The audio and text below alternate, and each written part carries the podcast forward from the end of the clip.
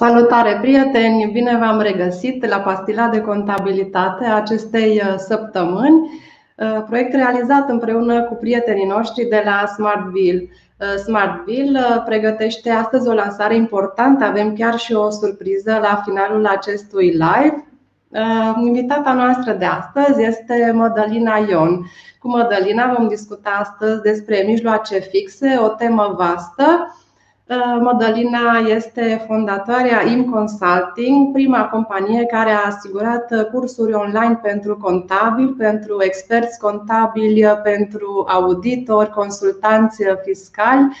Uh, Mădălina are o experiență bogată în audit, în consultanță fiscală, o experiență de peste 15 ani în predare Uh, un element cu totul special este faptul că este autoarea primelor lucrări de fiscalitate românească pentru ACCA, pentru examenul ACCA. Aș putea vorbi despre Mădălina foarte mult, dar voi lăsa mai bine pe ea să vorbească. Bine ai venit, Mădălina! Ne bucurăm foarte mult că ești aici azi. Mulțumesc foarte mult, Delia. Mulțumesc mult pentru invitație. Îți mulțumesc ele, mulțumesc și fetelor de la Smart Bill și Irinei și Mirunei și Andrei și mărturisesc că am emoții. Sper să fac față și să pot să răspund tuturor întrebărilor. Ce să spun?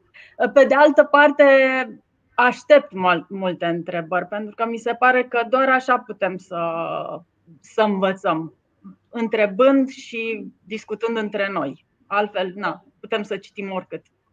Așa este. De aceea noi avem disponibile, avem, se poate pune întrebări în Facebook, pe YouTube, avem chiar și un formular unde întrebări se pot adresa în mod anonim. Acesta este disponibil în secțiunea de comentarii. Puteți să-l accesați de acolo și să ne adresați întrebările. Noi le vom răspunde pe tot parcursul acestui live. Și să revenim acum la tema noastră, la mijloace fixe. Mădălina, cum, uh, care sunt criteriile pentru a recunoaște un mijloc fix în contabilitate potrivit prevederilor Ordinului 1802 per 2014?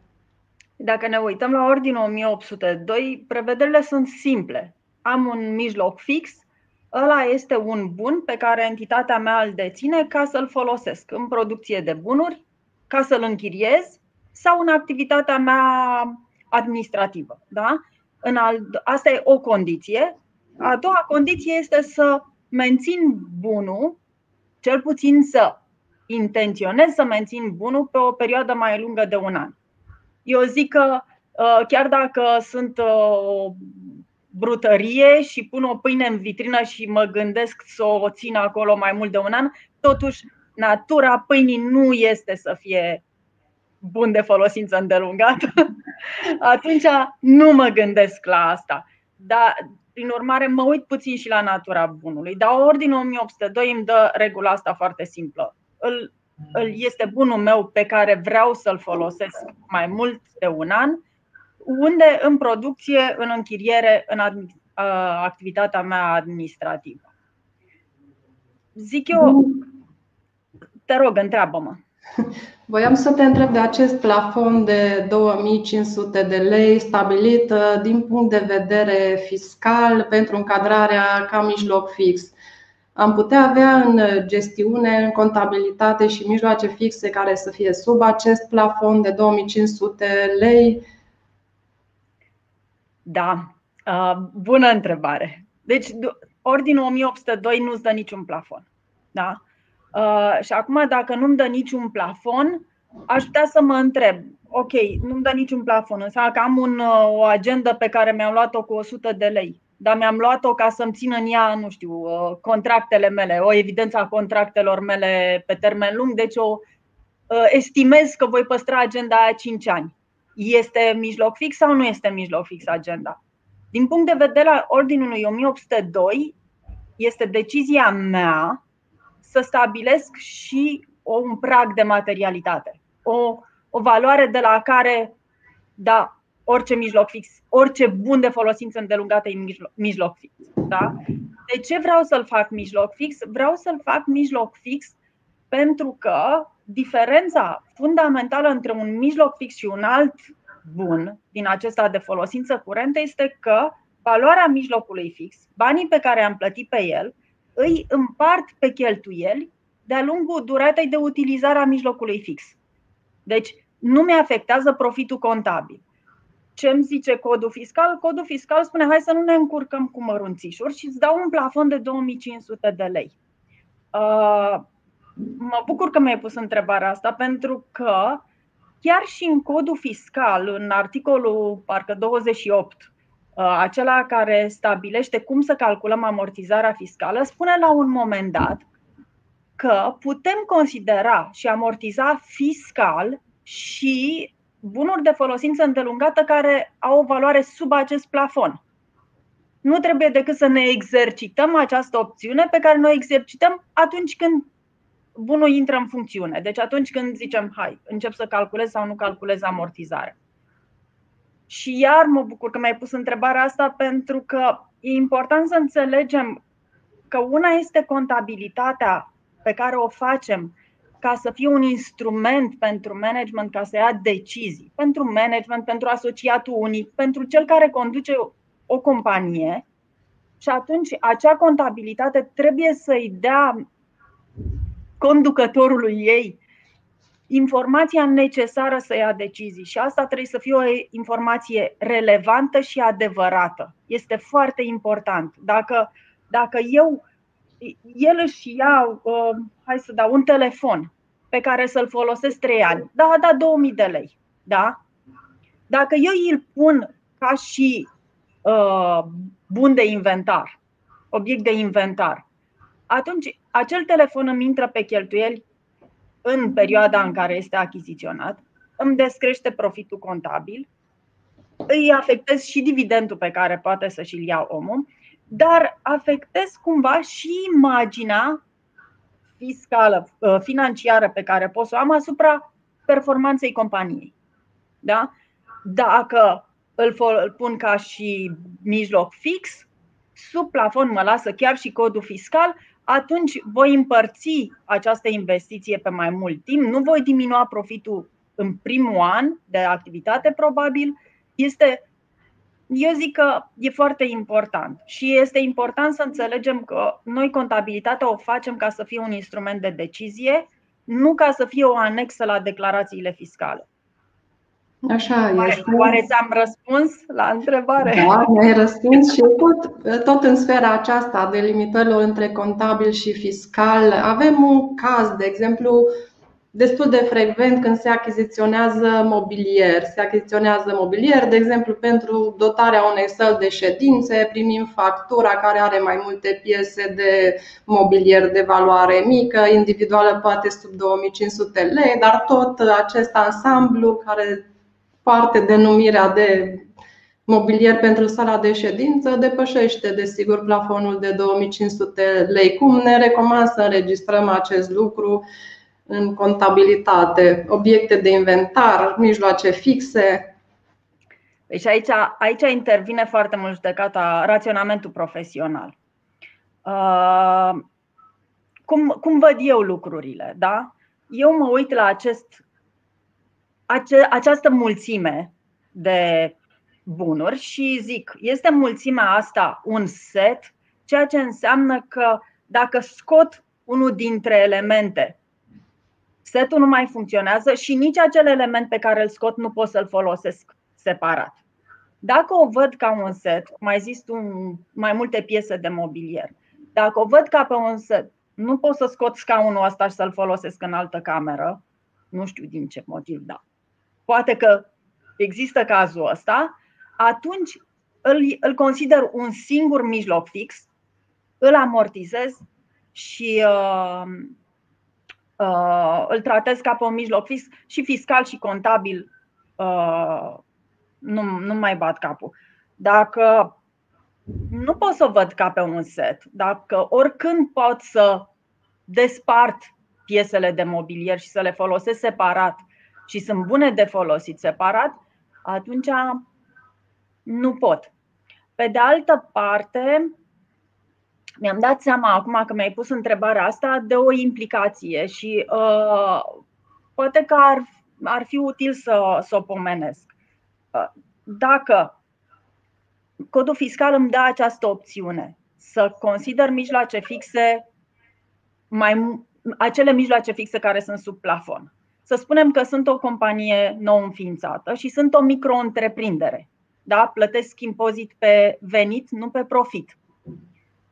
Uh, în momentul ăsta, dacă am luat un set de mobilier pentru sala de ședință sau uh, pentru tot, uh, nu știu, camera în care îmi desfășor activitatea, dacă iau, chiar dacă nu e un set întreg, dar fiecare piesă din mobilier o consider mijloc fix și o amortizez, să zicem, am dat 30.000 pe toate, au o durată de funcționare de 3 ani. Nu, nu vrem să ne încurcăm. Deci ar veni 10.000 de uh, lei pe lună. Mă lasă și codul fiscal asta și eu cred că pentru o micro-întreprindere care să spunem că are visuri mari și care speră ca începând cu anul următor să plătească impozit pe profit. E o întreprindere cu visuri mărețe, da? da să spunem. Atunci îi dau posibilitatea companiei să beneficieze de deducerea fiscală pe care poate să o aibă amortizând fiscal bunul în momentul în care iese din schema micro și începe să plătească impozit pe profit. Ar trebui să mă gândesc tot timpul și să, să pun în balanță ce e mai bine pentru companie. Da, nu întâmplător ți-am adresat această întrebare. Este chiar o speță cu care m-am confruntat și eu în trecut. Existau situații în care, așa cum ai spus, trebuia să aplici judecata și raționamentul profesional, pentru că atât regulile fiscale cât și contabile îți lăsau această flexibilitate. În cazul nostru am, am recepționat uh, câteva asemenea imobilizări ca un grup, dar la casare, când începeau să se deterioreze anumite piese din acel ansamblu, aveam dificultăți în a înregistra casarea. Uh, soluțiile tehnice erau mai puțin flexibile pentru a face acest lucru. Soluțiile tehnice contabile? Da, da. Uh, în România, abordările acestea contabile și fiscale se cam contopesc în contabilitatea firmelor și, de regulă, optează să țină un singur registru de imobilizări, adaptat oarecum regulilor fiscale. De ce crezi că apelează firmele la acest singur registru în loc să opteze pentru a ține un registru contabil care să urmeze reguli contabile și unul fiscal doar pentru scopuri de, de taxă și impozitare? Asta e o întrebare delicată. Eu, um, eu cred sincer că este ca un fel de reminiscență, reminiscență a trecutului, de atunci de când făceam uh, registru mijloacelor fixe pe hârtie. Și bineînțeles că mi era foarte greu să fac două registre, mai ales dacă aveam sute de mijloace fixe și pentru companii mici se adună la un moment dat. Da? E, a, asta pot să înțeleg. Vrei să faci o economie de timp, de efort, uh, uh, limitezi până la urmă și erorile dacă vorbim de o evidență pe hârtie. Dar acum nu mai vorbim de o evidență pe hârtie. Cam peste tot am văzut un Excel, o bază de date, uh, am o singură listă a mijloacelor fixe și mai multe coloane, am o formulă care merge de sus până jos. Cumva, um, da, dacă înțelegeam menținerea unui singur registru și dacă înțelegeam de ce cumva luam legea amortizării și codul fiscal ca să-mi spună mie pe ce durată să amortizez mijlocul fix și ce să consider mijloc fix și ce să nu consider mijloc fix, aș fi putut să înțeleg din, cauz, din acest motiv. Acum, cred că avem mijloacele tehnice necesare ca să separăm cele două socoteli și să avem o evidență contabilă care să-mi dea mie o imagine adevărată și corectă a poziției financiare, a performanței financiare a companiei și o evidență fiscală care să ne pună pe toți și să ne facă pe toți așa o apă și un pământ și să ne impoziteze într-un mod omogen, dar nu să-mi spună mie care este durata de funcționare a mijlocului fix.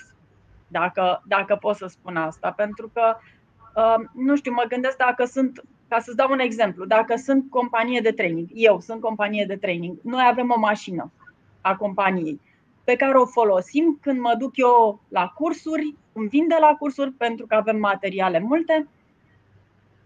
De la trei întâlniri pe care le avem uh, acum în pandemie, nici măcar acestea, deci o folosesc din când în când. Durata de funcționare acestei, a acestei mașini nu este de 5 ani, cum este pusă ea ca durată de funcționare fiscală, ci de 10 ani.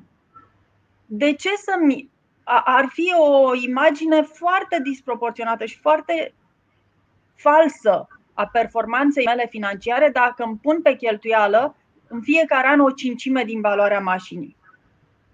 Asta mi se pare. Dacă sunt uh, o companie, nu știu, de un organizator de evenimente, un uh, care duce și vipuri cu mașina, care face o mulțime de lucruri cu acea mașină, poate că durata de funcționare a acelei mașini nu e 5 ani, ci 3 ani Adică ar trebui în contabilitate să încerc să fac lucrurile true and fair și să fac pur și simplu mai multe coloane în baza de date. Una pentru contabilitate, o parte pentru contabilitate, o parte pentru fiscalitate. Și o să vedem că până la urmă, uh, în fiscalitate, am nevoie de cel puțin două registre pentru mijloacele fixe, pentru că nu trebuie să uităm nici de cerințele TVA. Deci, Așa uh, chiar dacă sunt neplătitor, nu se știe, poate devin plătitor. Și atunci tot trebuie să am uh, Această mai multe. Da, mai multe. Avem o, avem o primă întrebare de la Alexandra.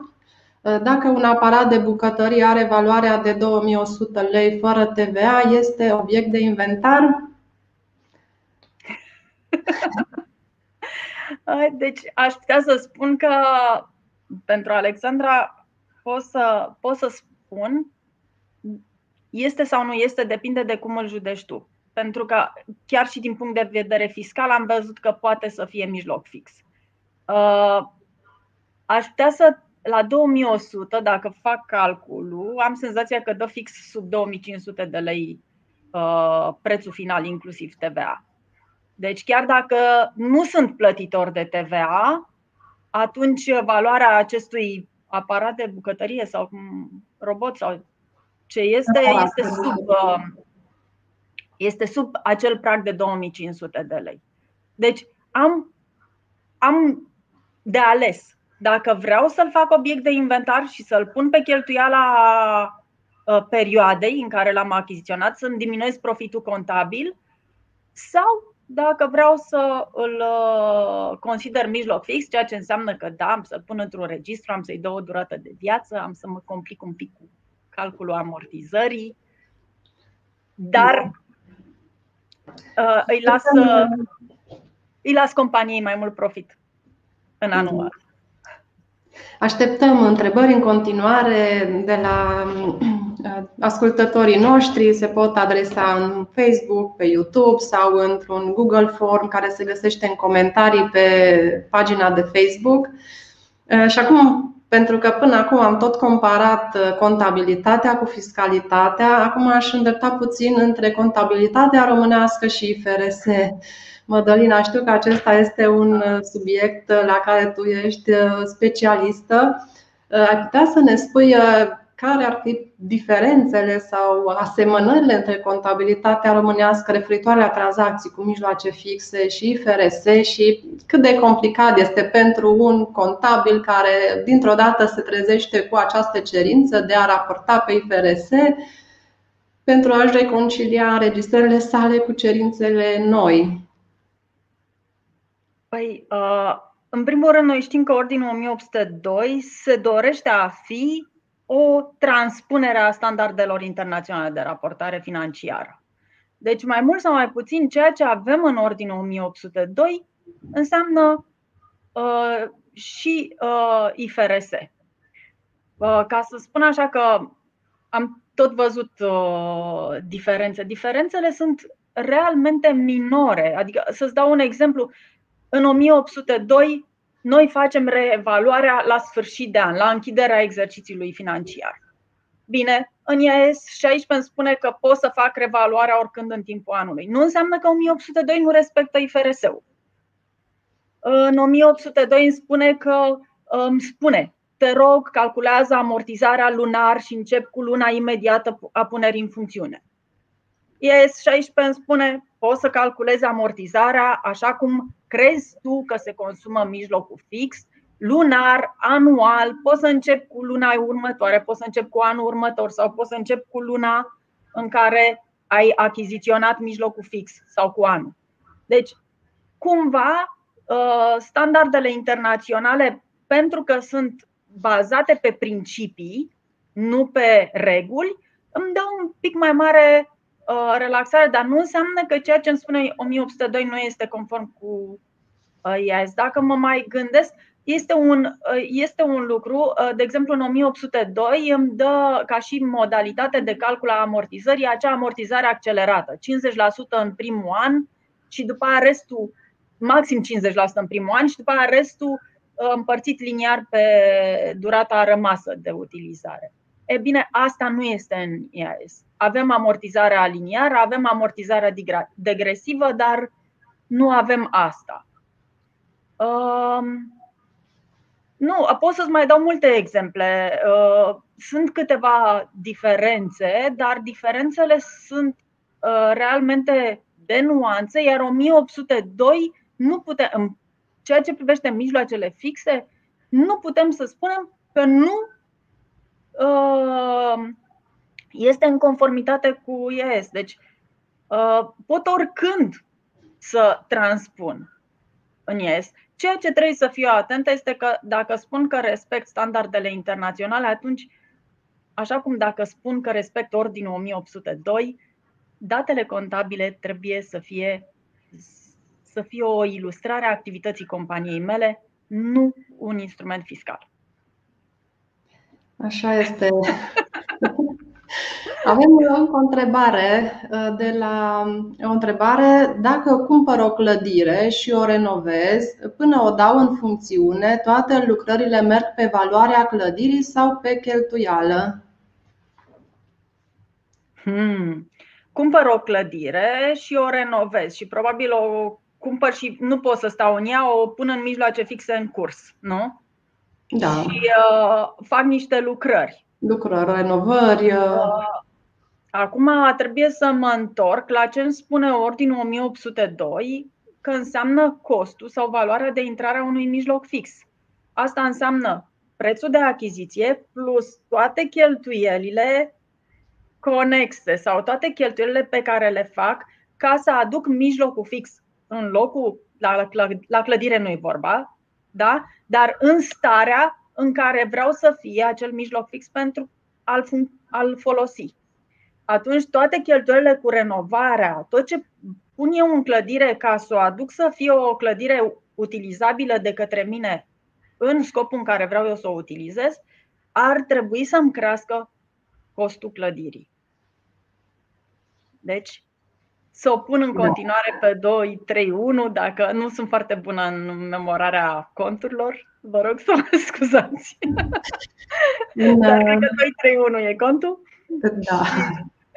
După aceea să o scot mușel din 231 pe toată clădirea cu tot ce am uh, făcut pentru ea. Ne întreabă Alexandru, Drăgan Alexandru, cum le înregistrez în, în Smart Bill, uh, dacă trebuie să le amortizez. Uh, Smart Bill are modulul de mijloace fixe. Uh, pentru exact modul de înregistrare puteți să, să sunați la call center-ul Smart Bill unde veți primi toate informațiile legate de funcționarea modulului și da, se, se înregistrează și amortizarea automat printr-o operațiune automată la final de lună. Fiindcă tot vorbeam de final de lună, Madalina, ce verificări ar trebui să facem la finalul lunii sau al perioadei, poate mai bine spus, legat de mijloace fixe? La finalul perioadei, aș zice eu, este absolut necesar să facem acel inventar care ne chinuie pe toți. Acel inventar trebuie făcut cantitativ și calitativ. Uh, și cantitativ normal să vedem că toate mijloacele fixe sunt acolo, sunt ale noastre, verificăm și uh, actele pe care le avem pentru clădiri, terenuri, uh, uh, pentru intangibile, pentru mijloacele fixe intangibile, trebuie să verificăm totul, uh, dar uh, și calitativ, pentru că uh, avem obligația să respectăm principiul prudenței. Iar principiul prudenței ne spune că valoarea contabilă la încheierea exercițiului financiar a unui mijloc fix este cea mai prudentă valoare între costul amortizat, care înseamnă valoare de intrare minus amortizarea acumulată, dar și uh, valoarea mijlocului fix.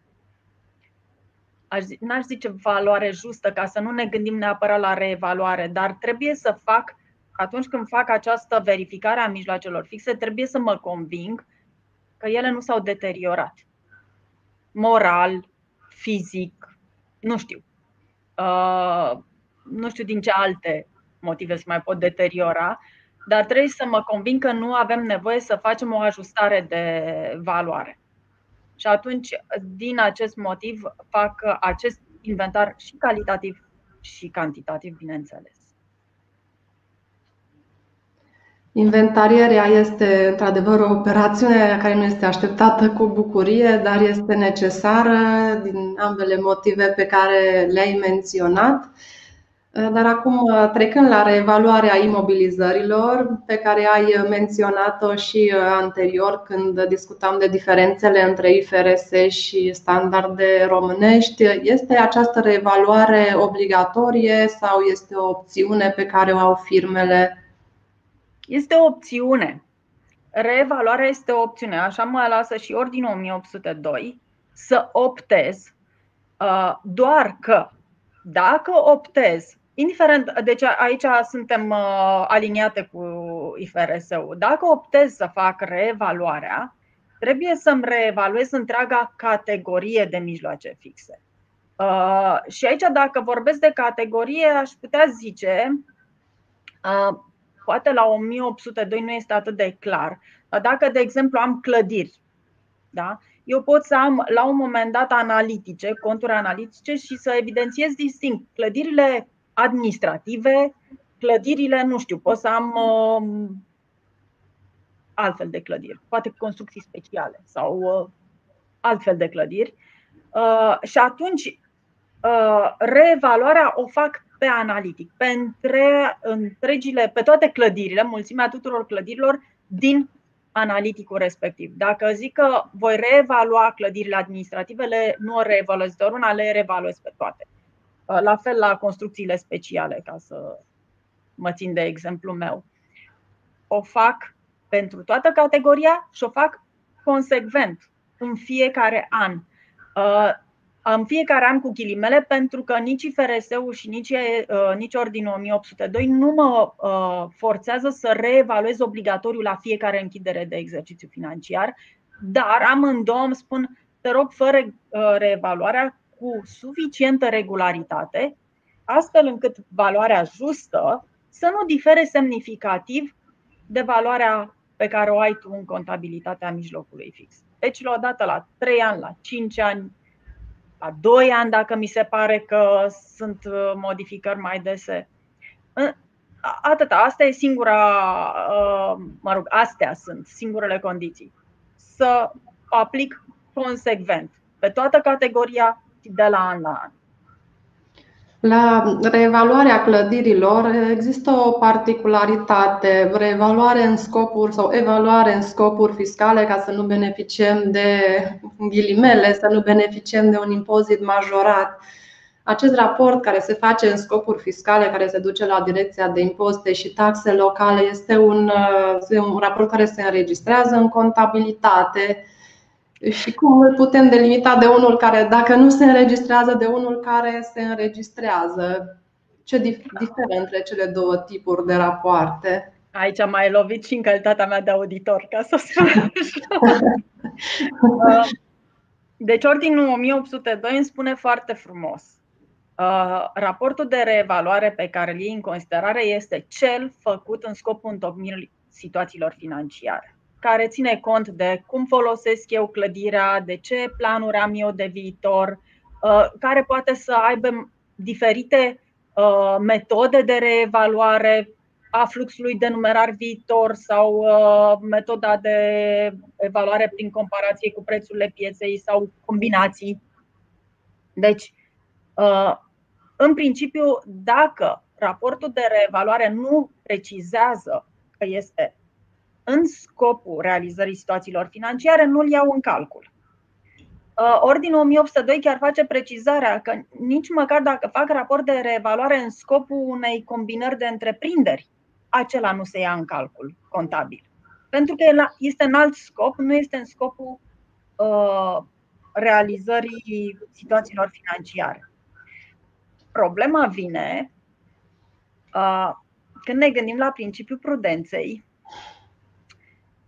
și când uh, chiar și în Ordinul 1802 îmi spune în acea notă pe care trebuie să o scriu pentru mijloacele fixe că dacă există o ajustare de valoare care vine dintr-un raport făcut cu scopuri fiscale, trebuie, da, ajustare de valoare în ghilimele, o descreștere a valorii mijlocului fix care rezultă dintr-un raport făcut în scopuri fiscale, atunci trebuie să spun cât ar fi descreșterea și care e motivul ei. De ce fac asta? Pentru că ar trebui să aplic judecata profesională și să zic, vai, da, acest motiv nu este un motiv care se susține și în scop contabil?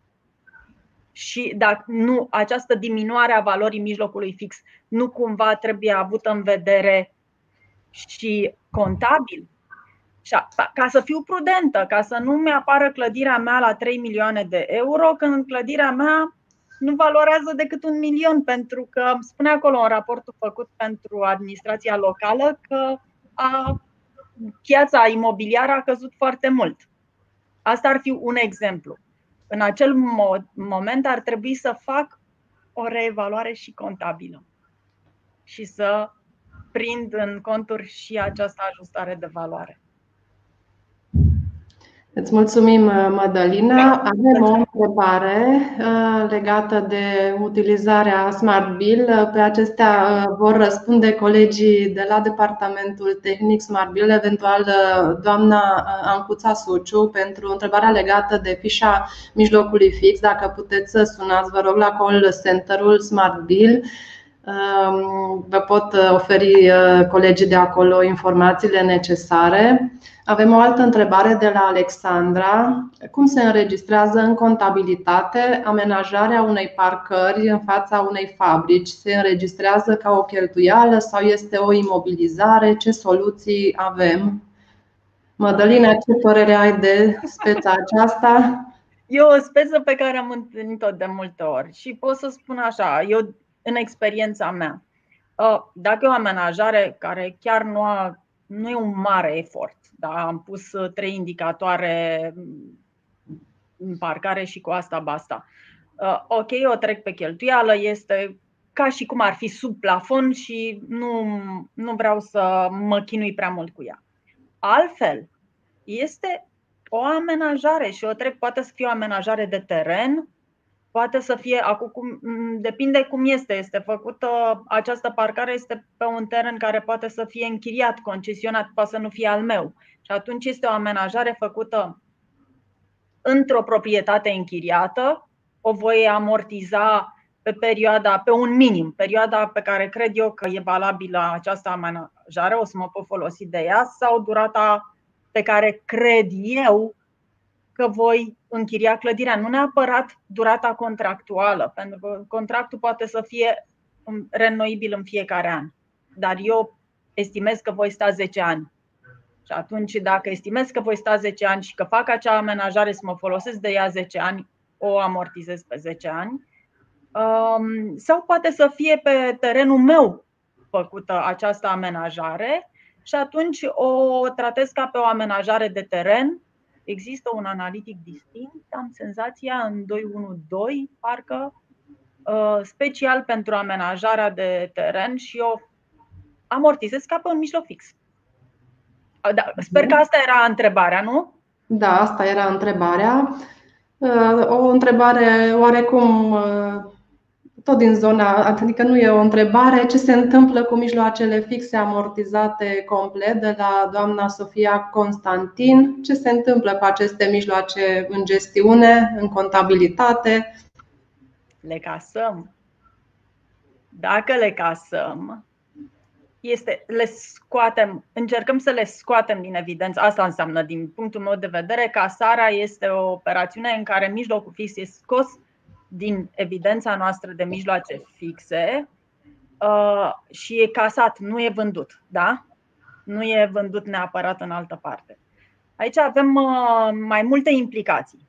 Contabil poate să fie simplu, scot din evidență și pun, pot să pun, consider o pierdere, am pierdut acel mijloc fix, egală cu valoarea rămasă de contabil a mijlocului fix, sau pot să îl dezmembrez și să-l uh, consider, nu știu, piese de schimb uh, sau uh, există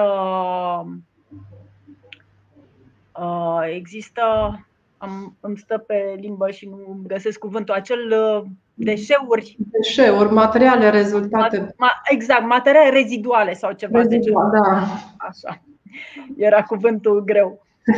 Uh, pot să folosesc, uh, pot să-l fac așa, dar trebuie să am în vedere faptul că uh, casarea per se, din punct de vedere fiscal, este deductibilă dacă, dacă mă uit eu bine frumos și frumos la codul fiscal, îmi spune că pot să casez dacă voi re. Uh, un moment ca să, ca să spun exact. Dacă voi valorifica părțile componente. Deci este obligatorie valorificarea. Exact. Valorificarea sau, după mine, intenția de valorificare. Da? Uh, pot să dau uh, mijlocul fix să-l casez prin a-l da la un centru de colectare. Da? Și atunci uh, asta e intenția de valorificare. Pot să încerc să-l vând la o valoare um, la o valoare foarte mică.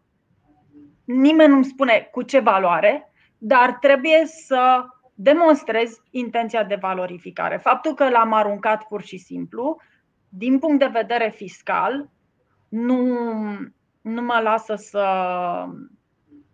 uh, deduc eventuala pierdere cu valoarea rămasă a mijlocului fix.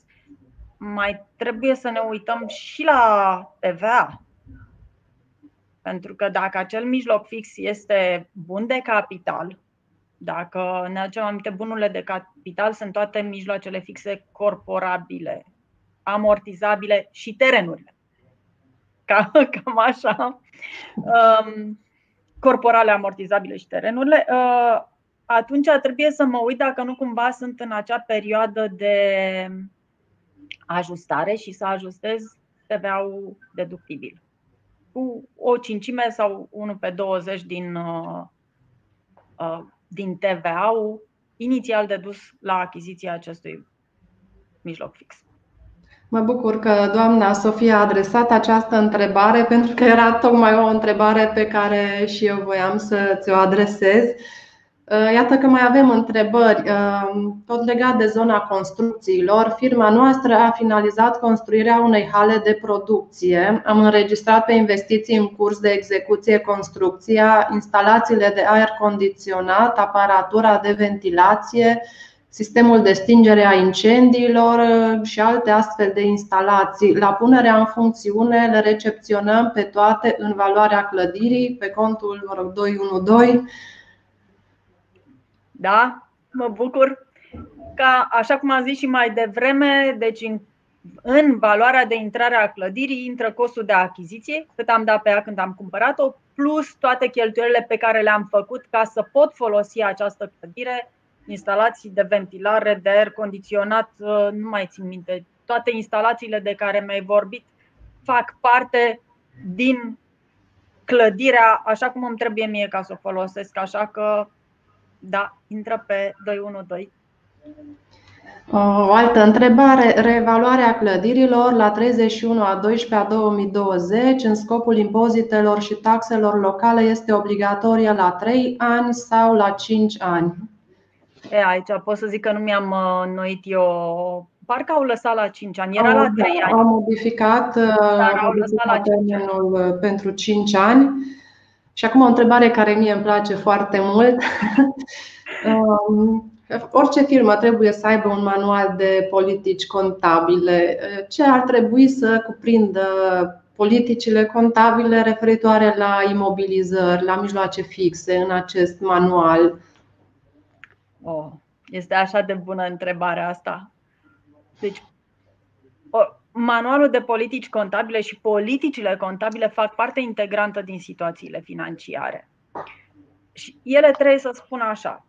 Cum recunoaște compania un mijloc fix?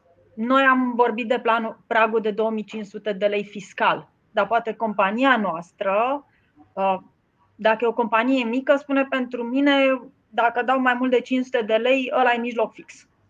Da? Nu dau ca să-l folosesc pe o durată Uh, mai lungă de un an și uh, este mijloc fix. Poate că sunt o companie foarte mare și spun dacă dau mai puțin de 5.000 de euro, nu mai e mijloc fix, e obiect de inventar. Contabil pot să fac asta. Da? Uh, deci ar trebui să pun politica adoptată de companie pentru recunoașterea unui activ ca mijloc fix. Ce categorii de mijloace fixe avem? Cum le cum le contabilizăm, cum, recuno- cum măsurăm mijloacele fixe pe fiecare categorie în parte, că le măsurăm la cost amortizat, că le măsurăm la valoare justă, cum le amortizăm, folosind amortizarea liniară, folosind amortizarea degresivă, pe ce perioade. Uh, dacă um, metoda, asta am zis, metoda de reevaluare, în cazul reevaluării, trebuie să spunem, pe de o parte, care evaluarea uh, valoarea justă, care este metoda reevaluării folosite, dar în același timp și care ar fi fost costul amortizat al mijlocului fix dacă nu aplicam reevaluarea. De asta bazele de date și Excel-ul ne ajută foarte mult. Eventualele modificări pe care le facem în ceea ce privește durata de viață, în ceea ce privește metoda de amortizare. După părerea mea, da? Lista poate să continue și ea trebuie în politica contabilă. Eu trebuie să explic cum fac contabilitatea pentru mijloace fixe, astfel încât, eu zic așa, orice persoană nouă care vine, o citește și știe să facă contabilitatea, să continue contabilitatea mij- uh, mijloacelor fixe în companie. Cam așa ar fi frumos. O speță foarte frecvent întâlnită, mai ales în ultima perioadă cu uh, contextul actual, este necesitatea, nevoia de a trece în conservare anumite imobilizări. Când se pot trece aceste imobilizări în conservare și ce implicații ar fi din punct de vedere contabil pentru o asemenea operațiune? Uh Pot să le trec oricând, dar ar trebui să am o comisie tehnică care să-mi spună o aprobare a administrației companiei care să-mi zică da, să, hai să trecem în conservare respectivele mijloace fixe. Deci trebuie să am acest, cum ar veni, document justificativ care îmi spune acest mijloc fix pe o anumită perioadă nu mai, nu-l mai folosim Uh, din punct de vedere contabil, faptul că trec un mijloc fix în conservare nu înseamnă că nu mai calculez amortizarea, înseamnă că mă mai uit odată la el și văd dacă nu cumva trebuie să-i fac vreo ajustare de valoare, dacă nu cumva trebuie să-i schimb durata de viață. Uh, deci mă uit la parametrii folosiți în calculul amortizării, nu schimb neapărat amortizarea contabilă continui să-l amortizez. Din punct de vedere fiscal, însă, avem o oarecare problemă pentru că în momentul în care noi un mijloc fix îl trecem în conservare, înseamnă că nu-l mai folosim în producerea de venituri impozabile. Și știm foarte bine cheltuielile care participă, care nu participă la veniturile impozabile nu sunt uh, cheltuieli deductibile, ca să spun așa. Și atunci, din punct de vedere fiscal, pe perioada conservării, nu pot să deduc amortizarea. Din punctul meu de vedere, n-ar trebui să fie asta o bătaie de cap de mai mult decât atâta. Știu că nu calculez amortizare fiscală pentru acel mijloc fix atâta vreme cât am două evidențe separate. Uh, altfel, trebuie să am o, am o mică bătaie de cap. Ce îmi spune însă codul fiscal? Îmi spune că în momentul în care încetează conservarea, eu am voie să deduc fiscal valoarea rămasă la încep- a mijlocului fix la începutul conservării pe durata rămasă de utilizare. Da? Deci, poate că dacă puteam să deduc fiscal 1000 de lei în perioada, și în perioada de conservare, nu o fac asta, dar când se termină perioada de, confiscare, de conservare, voi deduce fiscal 1500. Deci tot valoarea fiscală a bunului, a mijlocului fix, va fi deductibilă. Dar în, în intervale de timp diferite de uh, intervalele contabile. Oare, oare am fost clară? Da, foarte clară. Mulțumim, Mădălina. O, o întrebare tot de la o Mădălina. Cine trebuie să decidă la ce grupă din catalogul mijloacelor fixe se încadrează un activ? Contabilul nu are cunoștințe tehnice în cazul echipamentelor de producție, cu denumire și funcții. Este foarte greu de găsit un cod în acel catalog. Asta pot să confirm și eu, este câteodată foarte greu să încadrezi. Care e, și este atât de frustrant pentru contabil care trebuie să facă totul. Deci asta am văzut și eu. Contabilii la noi sunt multilateral dezvoltați. Ei știu absolut orice. Ei știu și parte de legal, ei știu și parte de legislația muncii, știu tot contabilii. Și asta e foarte bine. Um, din uh, punctul meu de vedere, recepția unui mijloc fix se face de o comisie tehnică în care o, sau, pardon, o comisie, da? în care mhm. contabilul este invitat să participe, dar nu e singurul participant.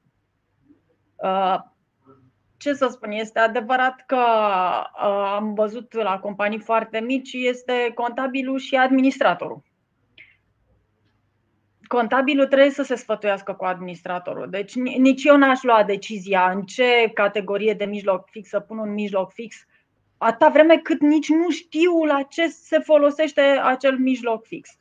Da, am o mulțime de uh, indicații în uh, clasificarea mijloacelor fixe, dar nu, nu îi se poate cere contabilului decât ce al lui să contabilizeze, dar uh, el trebuie să aibă o persoană care să-i dea. Dacă administratorul nu e în stare, atunci trebuie plătit un expert tehnic care să spună. Mulțumim. Uh, am, uh, mai avem încă o întrebare de la un ascultător, după care mai am și eu o întrebare. Uh, și întrebarea se referă la cheltuielile cu amenajarea, renovarea, îmbunătățirea unei clădiri închiriate. Cum vor fi înregistrate în contabilitatea chiriașului? În contabilitatea chiriașului, da? Deci, um, la TVA am senzația că ne dă și un procent, 20% din valoarea clădirii, dar mai știu și eu, poate nici nu știu care este valoarea clădirii. Um, dacă fac o amenajare asupra unui bun închiriat, care nu este al meu, și o fac ca să mă folosesc de ea pe perioada când, cât voi folosi acel bun, uh, pentru mine și dacă această amenajare este de o valoare semnificativă, o consider ca pe o amenajare, un mijloc fix de sine stătător. Uh, pot să, din punctul meu de vedere, eu aș pune în această amenajare amenajarea biroului și aerul condiționat, și instalațiile de, nu știu, contra incendiului, și uh, instalația de lumini și tot ce pun, pun pe această amenajare și o fac ca un bun de sine stătător pe care îl voi amortiza, cum am zis și pentru parcare, dacă mi-aduc aminte, pe o perioadă, uh, perioada minimă între perioada în care eu mă gândesc să stau, să folosesc amortizarea și perioada în care mă gândesc să stau în, uh, în clădire. Poate că mai este un aspect când plec ce fac cu amortiza, cu această amenajare. Dacă, pentru că atunci pot să o las cu titlu gratuit. Contabil pot, bineînțeles, și voi avea această cheltuială. Fiscal trebuie să-mi pun problema dacă o las această, dacă această cheltuială participă la veniturile impozabile sau nu. Și atunci, dacă nu participă, cum este cel mai probabil, nu pot să deduc. Mai mult decât atât, fiind ca o donație, din punct de vedere TVA, este o livrare către sine sau, cum îi zicem noi, o, uh, o livrare către sine. Se consideră a fi livrare și, prin urmare, colectezi și TVA. Madalina, am o ultimă întrebare. Avem cazul acesta frecvent când companiile fac investiții imobiliare. Când le tratăm ca imobilizări, când le tratăm ca stocuri? De ce ar trebui să ținem cont ah, la Foarte, foarte bună. Mulțumesc. Uh, și aici e o mică diferență între uh, Ordinul 1802 și IFRS. Dar hai să zicem ce înseamnă o investiție imobiliară. Din punct de vedere al 1802 și din punct de vedere al IFRS-ului, investiția imobiliară este o investiție într-o proprietate, teren, clădire, parte de clădire, combinație, uh, clădire și teren sau parte de clădire și teren, uh, într-o clădire pe care, uh, cu intenția de a folosi această clădire ca, de a închiria această clădire sau de a specula, de a o vinde în continuare după o vreme la un preț mai mare.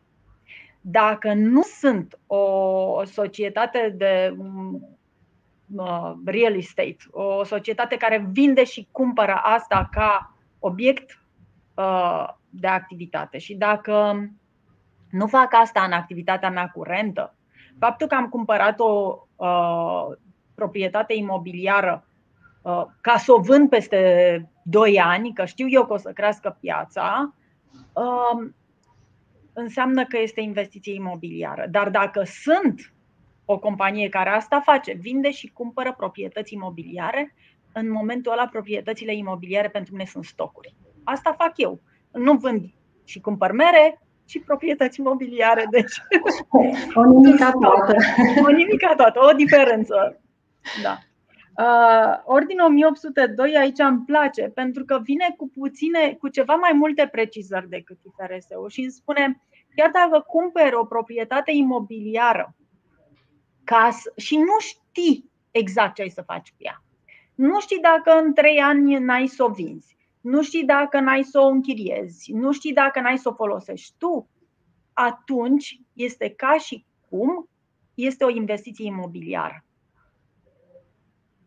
Pentru că e, e, e clar în viziunea Ordinului 1802, e clar că tu te gândești cum o să o cumpăr acum că e o investiție bună și o să văd eu cum o folosesc. Da? O să văd eu unde am randamentul sau profitul mai mare din această investiție. Deci este o investiție imobiliară. Uh, ar mai fi o discuție aici despre serviciile pe care le dau împreună când închiriez. Pentru că și Ordinul 1802 cred, dar aici poate IFRS-urile clar o spun, spun așa, tu poți să închiriezi clădirea cu un set de servicii. Câtă vreme acest set de servicii, valoarea lor este nesemnificativă raportată la venitul din chirie, atunci tu, de fapt, ai o investiție imobiliară pe care o închiriezi și na, mai faci uh, și un serviciu de recepție sau uh, uh, pază sau ceva de genul ăsta uh, odată cu închirierea. Da. Dar dacă tu cumperi clădirea ca să o închiriezi în regim hotelier, atunci valoarea serviciilor, în cazul în care ești o companie hotelieră, este semnificativă. Și atunci tu, de fapt, cumperi clădirea ca să o folosești în activitatea ta curentă și aceasta nu este o investiție imobiliară, este un mijloc fix. Oare ți-am răspuns? Ai Pot să-ți mai spun diferența fundamentală între uh, dar atunci să nu intrăm în prea multe detalii, poate mai puțin e mai bun.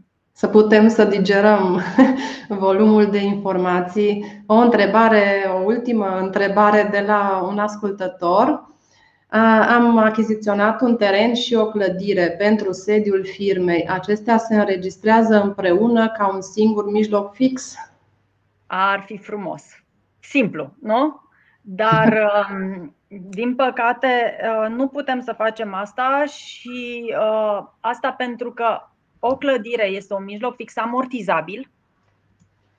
Uh, îi dau o durată de utilizare și calculez amortizarea. Un teren este un mijloc fix neamortizabil și atunci, chiar dacă eu le-am cumpărat împreună și chiar dacă am plătit o singură sumă pentru amândouă, ar trebui să rog pe cineva, un evaluator, să-mi facă, să-mi spună cât din ce am plătit eu valorează terenul și cât este clădirea și le pun diferit, separat în contabilitate. Pentru că nu pot să le tratez împreună. Dragă Madalina, îți mulțumim foarte mult pentru toate aceste lămuriri, pentru modul foarte clar în care vezi lucrurile și în care le expui pentru noi. Îți mulțumim Eu pentru prezența ta de astăzi. Uh, eu, eu mulțumesc foarte mult și chiar m-am bucurat și mi s-au părut foarte bune întrebările. Cred că mulți ne lovim de ele sunt Mereu. întrebări frecvente care ne, ne lovim de ele zi cu, de zi cu zi și e mai ușor când ți le explică cineva decât dacă stai să citești poate un text de lege mai, mai ușor, mai greu de digerat.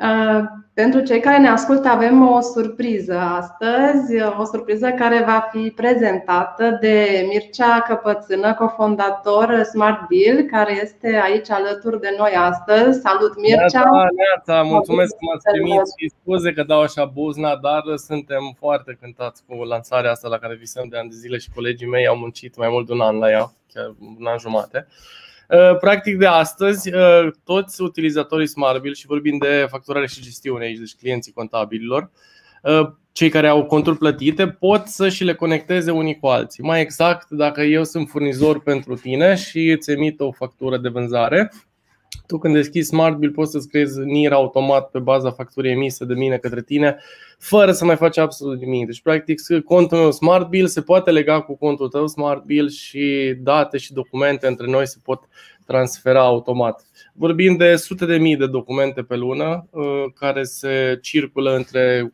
clienții noștri. Uh, până în prezent era o ruptură, deși erau toți și sunt toți în aceeași platformă, era o ruptură între utilizatori. De acum ei sunt sau pot fi, nu, să nu sune că e obligatoriu, e ceva opțional. Uh, pot fi conectați unii cu alții în așa fel încât transferul de date și documente să se facă automat între ei. Uh, practic, uh, ca să fac o, o comparație, că am văzut că oamenii înțeleg mult mai bine așa, toți aspirăm la treaba asta cu o CR sau o cerizare, cum îi zicem noi mai pe românește, în care îți vine un bon sau o factură o scanezi sau îi faci poză și să fie recunoscută și să-ți intre datele alea fără să le mai scrii de mână. Uh, ce face rețeaua SmartBill este din start mult peste, din punct de vedere al uh, transferului de date. Nu mai trebuie să printezi documentul, nu mai trebuie să-l trimiți manual, nu mai trebuie să scrii sau să faci poze să recunoască date. Practic e tot ce visează să facă o cerizare, da, se întâmplă automat. Desigur, e pentru acele documente care sunt emise în SmartBill și există în SmartBill, nu vorbim de. Deci nu este o suplinire a ocerizării, la care de asemenea muncim, dar doar am vrut să exemplific cât de, cât de ușor uh, poate să fie pentru clienții și furnizorii care au relații unii cu alții. Da, asta e și pentru că chiar în noaptea asta am făcut uh, această lansare, am, mi s-a părut oportun să intru și peste voi și să dau vestea asta. Suntem foarte fericiți și da, vă așteptăm. Și ne bucurăm pentru realizările voastre, felicitări, este o, o, super, o super realizare, așteptăm să o și încercăm. Ne veți da datele pentru, pentru a accesa această facilitate Da, o să pun și un link aici pe, pe pagină, în chat. Atât am vrut. Mulțumesc că m-ați primit în intervenție și vă suntem cu drag aici pentru voi. Și noi îți mulțumim, Mircea, mult succes, Mădălina, îți mulțumim. Eu mulțumesc. Să ne revedem cu bine. La revedere! La revedere, papa! La revedere!